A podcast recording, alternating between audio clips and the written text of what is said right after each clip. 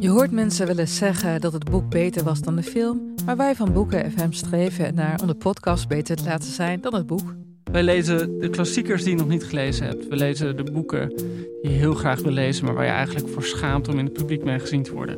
We lezen de Libris-winnaars. Uh, we praten over de Nobelprijslariaten. Allemaal zoals je een etentje hebt dat je moeiteloos mee kan praten en dat het lijkt alsof je helemaal belezen bent. Wij zijn Ellen, Joost en Charlotte van Boeken FM en je kunt ons luisteren in je favoriete podcast-app. Hey, ik ben Pieter van Relaas. Deze week geen normale aflevering, maar we stellen je wel een nieuwe podcast voor, met heel veel trots. Hij heet We Connect. We hebben die samen met Casa Rosa gemaakt. En Casa Rosa is de koepelorganisatie van ongeveer 20 verenigingen voor holibies en transgenders. En ze zijn ook het regenbooghuis in Oost-Vlaanderen. Holibies en transgenders die stuiten nog al te vaak op onbegrip. En daar willen we bij Relaas, maar ook bij Casa Rosa iets aan doen. In dezelfde vorm van Relaas, een waar gebeurd verhaal verteld door de persoon die het zelf heeft meegemaakt, maar wel in de hele eigen stijl van het project. En het heet We Connect.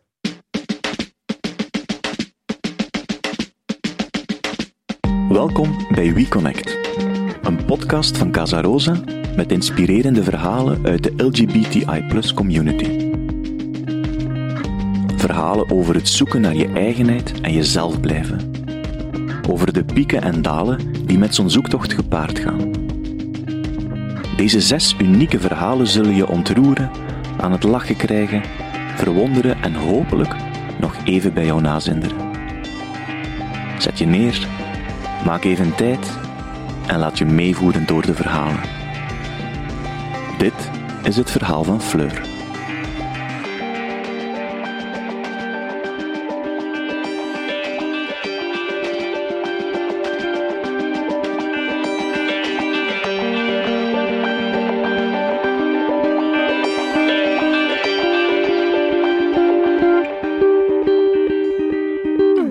Ja, ik ga jullie een heel intiem verhaal vertellen. Een uh, intiem verhaal dat zich um, afspeelt in de slaapkamer hier ergens in Gent. Um, een intiem verhaal die zich afspeelt op een woensdagavond in januari 2018. Ik, ik sta klaar om te vertrekken. Ik in de loopgroep in Gent, ben aan het toewerken naar de halve marathon te lopen. Wat op zich wel uh, goed aan het lukken was.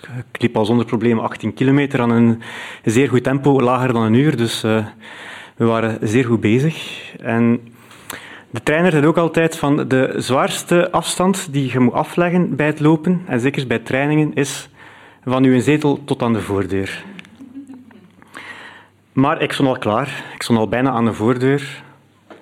En ik ga van de slaapkamer waar ik mij had omgekleed, passeer ik het bureau. Dat is de kamer ernaast eigenlijk. En daar zit uh, mijn partner. En die zit YouTube-filmpjes te kijken.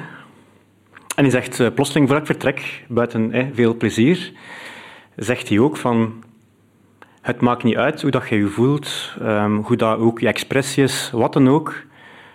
Je mocht altijd eerlijk tegen, tegen mij zijn en ik ga je daarvoor niet verlaten.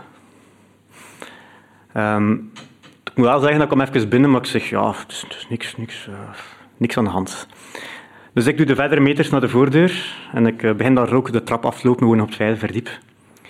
Dus uh, de training was begonnen en dan met de fiets naar de Blaarmeer. Maar ondertussen zit ik toch wel met die woorden aan mijn partner toch wel zei, de volledige tijd in mijn hoofd. Van, ja, inderdaad, ja, ze heeft wel gelijk. Um, er is um, toch van alles dat ik misschien toch ooit een keer zal moeten opbiechten. En dat wist ik al heel lang, dat zit ook al heel lang in mijn hoofd, van ja, ik moet toch wel ooit een keer iets opbiechten. Um, een, een, een bepaald iets in mijn leven die toch wel overheersend is.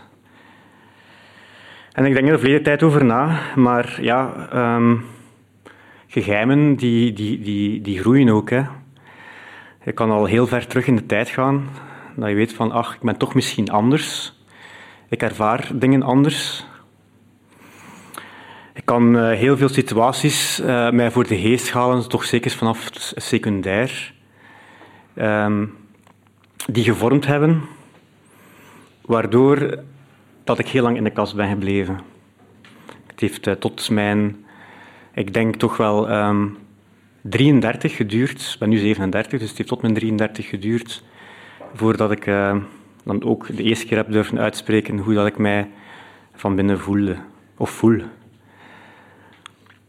Ik kan mij zoiets voor de geest halen van documentaires die vroeger op tv waren, waar transpersonen in voorkwamen, die niet, laten we zeggen, zacht uitgedrukt, jaren 90, um, ehm, niet zo respectvol overkwamen. En, en dat tekent natuurlijk wel een stuk, want je kan je daar niet mee identificeren.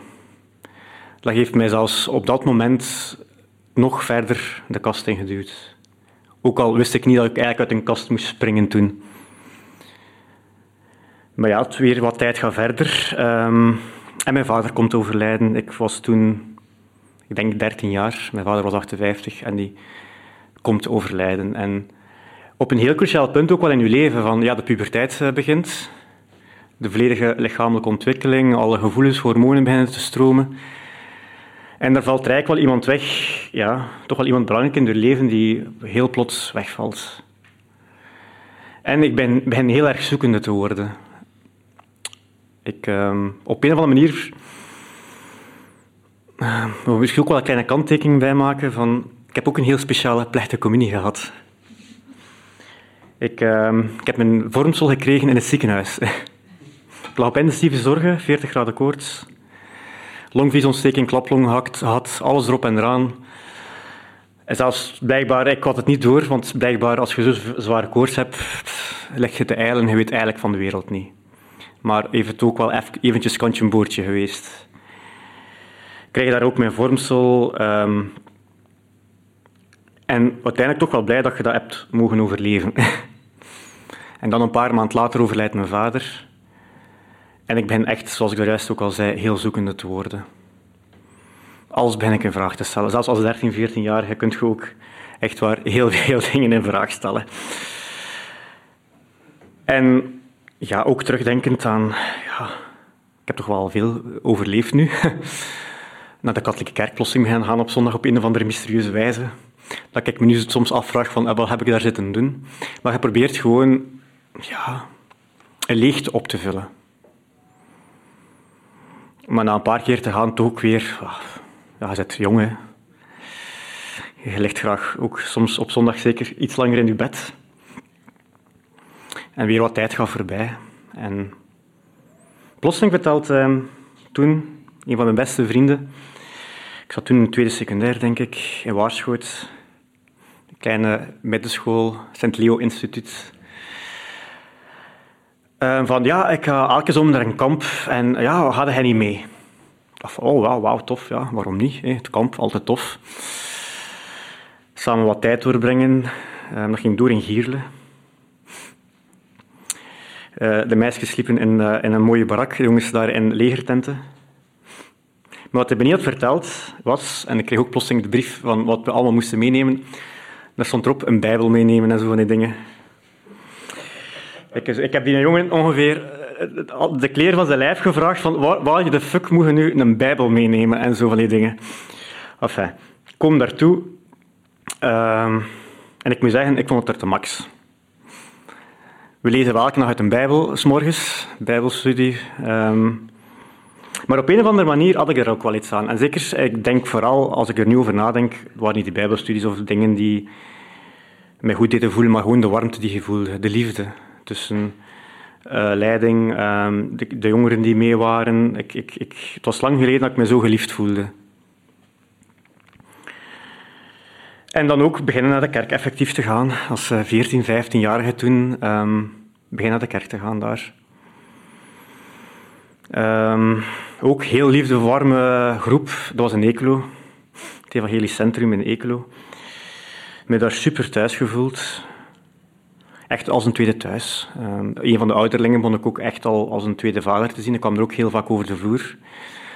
Uh, want ik had ook wat leerproblemen en zo. Nu weet ik ook dat dat komt gewoon zwaar dyslexie en toestanden, um, maar toen natuurlijk niet getest. Maar er waren ook, uh, dat koppel was ook allebei leerkracht geweest. En die, ja, die hielpen mij ook effectief, hè, van met huiswerk en zo. En plotseling zitten we daar aan de keukentafel, wat dus ook was samen, die woonden in, in, een klein dorpje met een grote, die had een heel grote tuin. Ik vond het altijd max mensen die een grote tuin hadden. Lekker met de handen in de groen, tussen de groenten werken en zo. En plotseling zitten we daar eh, aan de keukentafel. In de keuken natuurlijk, ja. ja. Um, middag eten. Hè. En plotseling vraagt die vrouw van... Ja, en masturbeerde hij. Ik dacht zo, ja, 15 jaar. Uh, in mijn eigen zo, ja, wat ligt uh, lichamelijke ontdekkingen van die toestanden. Maar dat bleek toch, toch een klein probleempje te zijn. Maar onmiddellijk in de man van, ja, maar oh, die doet dat niet. Uh, die, die, die, die volgt de Bijbel zeer goed en, en allemaal heel probleem. Oeh, niet masturberen. Fuck, 15 jaar. Oké, ja, shit. ik zit met een probleem, dacht ik al. seksverslaafd, alles kwam in mijn hoofd op. Ja, je kunt er nu, ik lag er nu ook wel mee, maar uiteindelijk, uh, ja, puberteit, 15, 16. Uh, amai, weer iets dat erbij kwam. Want ik moet ook weten, ik was ook al op een of andere manier. had ik ook al het gevoel van dat die meisjes mogen, ik wil dat ook mogen. Maar dat mag niet. En die hebben al veel schonere kleding dan ik. Oh. Allee. En ik ben zo um, ja, in het geniep zo dingen te kopen online. Um, Nee, nog niet online, dat komt toch allemaal niet. Begin 2000 online, dat was toch niet. nee, maar ik ben zo op tweedehandsmarkt, het is juist op tweedehandsmarkt ben ik alles zo te verzamelen en zo. En, en, maar allemaal aan het genieten. En um, ja, dat zelfs niet aan, voel je dat plotseling wel tien keer in beter. Um, maar dat blijft wel in je achterhoofd spelen, ah, dat mag niet. En, maar op, op een of andere manier ben ik toch zo, en, en ook in, in, in dat geloof, waar, ik op zich ook een heel warm gevoel bij had. En dat was ook de, de, de, tegen, de tegenstrijdigheid die daar constant in zat. Van, je voelt je daar echt waar super geliefd. Um, mensen dragen dat soms bijna op handen. Als er iets mis is, die, die praten met je, die, die hebben, maken tijd voor u. Maar aan de andere kant voelt je ook van, ja, dat klopt niet. Wat ik hier van binnen begin te voelen, dat is... Dat is dat klopt gewoon als geen kant. En, en dat is zo een, een, een, ja, achteraf gezien een mindfuck. Ja, dat kun je gewoon niet overeen. Um, maar ja, het leven gaat verder en ik ben ook zo dingen dat experimenteren met van alles en nog wat. Um, maar dat, dat, dat filmpje speelt ook de tijd door als ik aan het lopen ben van op die avond, zei, januari, op een woensdagavond is 2018, dat blijft ook, Hans, die dingen blijven zo door dat hoofd spelen. En ik maak plotseling een beslissing van ja, ik moet gewoon eerlijk zijn, uitkomen voor wat ik van binnen voel. Wat niet gemakkelijk is, want ik had er ooit, denk ik, een, een, een, een jaar ervoor al iemand die ik toen, als ik dan 32 was, wel als mijn, een van mijn beste vrienden toen zag. En ik weet nog goed, ik zit bij hem in Leuven. Op, uh, op zijn kamer, ik spreek, we zijn zo weer aan het vertellen uh, over het leven en zo. Ook een stuk over ja, het geloof natuurlijk. En plotseling gooi ik op tafel van ja, ik, ik, wat ik doe. Soms een wat vrouwenkleren aandoen, wat lingerie. Um. En ja, die is daar heel begripvol. Ik had dat niet verwacht. Die is daar super begripvol over. En dan, ja, we gaan daarvoor bidden. En dan denk ik van, ja, dat is nu net niet wat ik nodig heb eigenlijk. Ja, dacht van, ja, die een tour weer op. Maar dat was ook zo, ja, hetgeen dat mij constant ook tegenhield om, om tegen anderen te vertellen, maar ik zo standaard, stand, standaard antwoord gewoon in mijn hoofd al wist. Van ja, we gaan er een keer voor bidden. Zwat, maar gelukkig, een jaar later, zijn we terug aan het lopen. Nee, ik ben niet meer aan het lopen, ik ben ondertussen op weg naar huis aan het fietsen. En um, ja, echt de beslissing genomen. Ik ga het doen, hè. ik ga het gewoon vertellen. Ik kom thuis, ik zet mijn fiets in de garage. Ik neem daar een doos ook mee. En meestal neem ik de trap. Maar deze keer neem ik de lift naar boven, naar het vijfde verdiep. Um, en de lift ook, alles gaat door mijn hoofd. Van durf ik het wel. Hè. Echt, um, die lift, dat doet er nog geen minuut over naar het vijfde verdiep, denk ik. Maar het is gelijk dat het een kwartier over doet. Alle scenario's die spelen door mijn hoofd.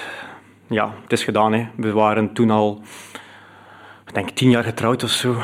Um, ja, alles nou uit, het is, is gedaan en we gaan scheiden. Uh, ja, het zij zo, ik moet gewoon eerlijk zijn, ook voor haar. Um, kom aan de voordeur, moet weten, ons voordeur was nooit op slot. Gelukkig, want ik denk dat ik het sleutel van de, van de, van de zenuwen. niet zo goed zou kunnen passen, denk ik. Ik denk dat ik gewoon zo moet aanbellen om de deur open te doen. Maar ik kom dus thuis, half elf. Ehm, meestal ga ik nog gaan douchen. Ik al mijn moed bij elkaar gescharreld op die minuut tijd, die een kwartier duurde in mijn hoofd. Um, en dan kom ik aan de slaapkamerdeur, want ja, mijn partner lag al in bed. Kom erbij, ik sta er zo met mijn doos, wat eigenlijk donker is. Ja, die doos kon ze eigenlijk al niet zien. ik zei, ik heb hier iets bij. Um, en ja, ik, ik, heb het altijd al goed, geraden van dat er iets anders was. Hans huwelijk door heeft hij altijd al gevoeld. Dat er iets anders was aan mij. Als je bij ons thuis kwam, stonden daar van die roze sloefjes. Um, ik had altijd de meest fancy pyjama. Um, ik was meestal al iets uh, stijlvoller gekleed dan andere mannen gekleed waren. Dus ik was niet zo goed in het uh, heteronormatieve zijn. maar ik wil wel zeggen, ik heb altijd super mijn best gedaan. Wat dat ook mogen betekenen om man te zijn. Maar ja, daar sta je daar met mijn doos, die eigenlijk Sander niet kon zien, een beetje belachelijk, maar kom. Um, en ik begin het gesprek aan te gaan. En eigenlijk was dat een zeer moeilijk gesprek. Niet wat er moest, gezegd worden, want ja, zij had het al heel lang door. Zij voelde altijd al iets, en ik wist het ook wel. Maar toch ja, werd, werd dat een beetje doodgezwegen. Ik denk ook een stuk uit het geloof en zo. We gingen allebei naar de kerk, dus... Uh... En plotseling, ja... Wat voelt je? We hebben denk ik in bed daar twee liggen over spreken of langer. Maar echt heel respectvol naar elkaar van... Ja, wat, dat, dat, dat die vroeg ook van, ja, wat voelde? Ja, ik, ik weet eigenlijk niet wat ik voelde. Ik kon dat heel moeilijk onder woorden brengen. Van, ik identificeer me nu als non-binair persoon, wat ook mogen betekenen eigenlijk.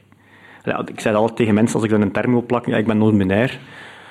Wat is dat? Ja, niet man, niet vrouw voelen. Ja, ergens tussenin zitten.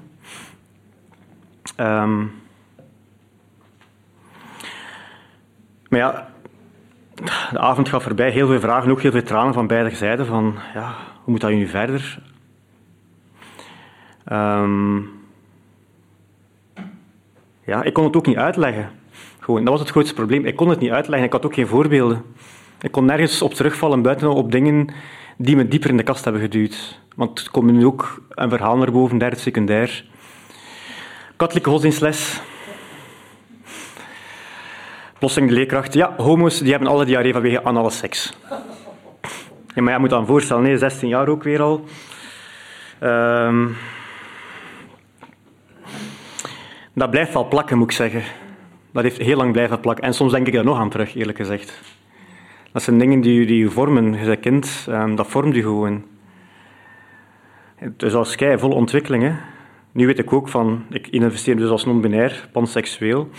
Dus mij maakt genderidentiteit niet uit. ik heb een klik met mensen nodig. Het mag man, vrouw, een transpersoon zijn, non-binair persoon. Als ik daar mij zeer goed bij voel, dan kan het altijd wel iets meer worden of zo. Ja, misschien ook misschien weer door de kort door de bocht gezegd. Um, maar ja, daar liggen we dan altijd samen naar bed. Hè. Ik niet weten van... Ja, wat? En dan de volgende dag liggen we dat terug s'avonds, s'avonds in bed. En mijn partner had al van alles opgezocht, echt waar. Komt er plotseling met termen af, zoals non-binair, genderqueer, queer, bi, uh, whatever. maar ook vond ik dat heel vertederend en mooi van, dat we samen op zoek konden gaan van... Um, ja, hoe zou ik je identificeren, wat ook wel op zich nodig is. Veel mensen zeggen ook, ja, die lettersoep. Uh, ik heb een vriend die dat ook de alfabetliga noemt. Ik kan er een stuk wel in komen van... Ja, het zijn veel letters, hè. Maar in het begin, als je, als je uit de kast komt... Ik blijf echt een lelijk woord vinden, hè. als je uitkomt voor jezelf, echt, de dag dat je echt opkomt voor jezelf, ik zal het zo beginnen noemen, um, heb je een bepaalde houvast nodig. En dan zijn die letters heel erg behulpzaam. Want toen heb ik ook kunnen zeggen van ik ben non-binair, ik ben panseksueel. Um, wat ik ook mooi vond, ja, ik denk een week later, want ik gaf toen les in Brussel. En mijn partner ook. We zijn echt samen gaan shoppen, um, echt gewoon de max. Dat je echt aanvaard voelde. Um, maar dan komt nog iets anders. Hè. Je komt uit voor wie dat je zijt, bij je partner, maar dat is de omgeving. Hè. Ik ben met drie mensen die me nou aan het hart lagen, ehm, op een bankje gaan zitten in het Zuidpark. Het Koning Albertpark eigenlijk noemt dat. Elke keer was het een schone zomerdag. en dan zit je daar, de goede verhaal. En dan zit je eigenlijk vol spanning af te wachten van hoe gaat die persoon reageren. Want uiteindelijk, vandaar dat ik ook een lelijk woord vind, dat is een coming-out. Je zit daar bang af te wachten van hoe gaat de andere persoon reageren. En dat is twee keren goed tot vrij goed ja, gereageerd. Toen was er één iemand bij, ja. Rare uitspraak moet ik zeggen, ik ga hem daarbij houden. Uh, als ik aan terugdenk, oeh, amai. En bij de derde keer had ik van, nu is genoeg. Want ja, dat is voor mij persoonlijk nu ook, van wat is een coming out ook? Dat is effectief een bankje toestemming gaan vragen van, mag ik alstublieft anders zijn? Mag ik alstublieft van de hangbare normen afwijken? En heb jij daar geen probleem mee? Heb je geen probleem om dan ook naast mij te blijven lopen, om, om ja, gewoon anders te zijn? Maar uiteindelijk, ja, denk je dan ook van, ja, maar ja, eigenlijk word ik nu nog de betere versie van mezelf dan ik ervoor was. Want nu heb ik geen belemmeringen meer, nu kan ik echt 100% zijn wie dat ik wil. Dus eigenlijk is het eigenlijk een, een, een upgrade bijna die je doet van je leven. Maar ook ja, van vroeger, ik zie niet veel mensen meer. En ik vind dat op zich jammer, maar ook niet erg.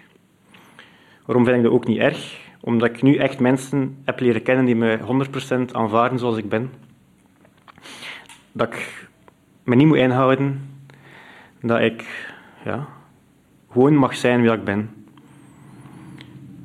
En dat is eigenlijk het mooiste wat je ook kunt krijgen, kunt hebben in je leven. Dat je gewoon mocht zijn, kunt zijn wie dat je bent. En ik wens ook iedereen toe dat hij ja, gewoon mag zijn wat hij is.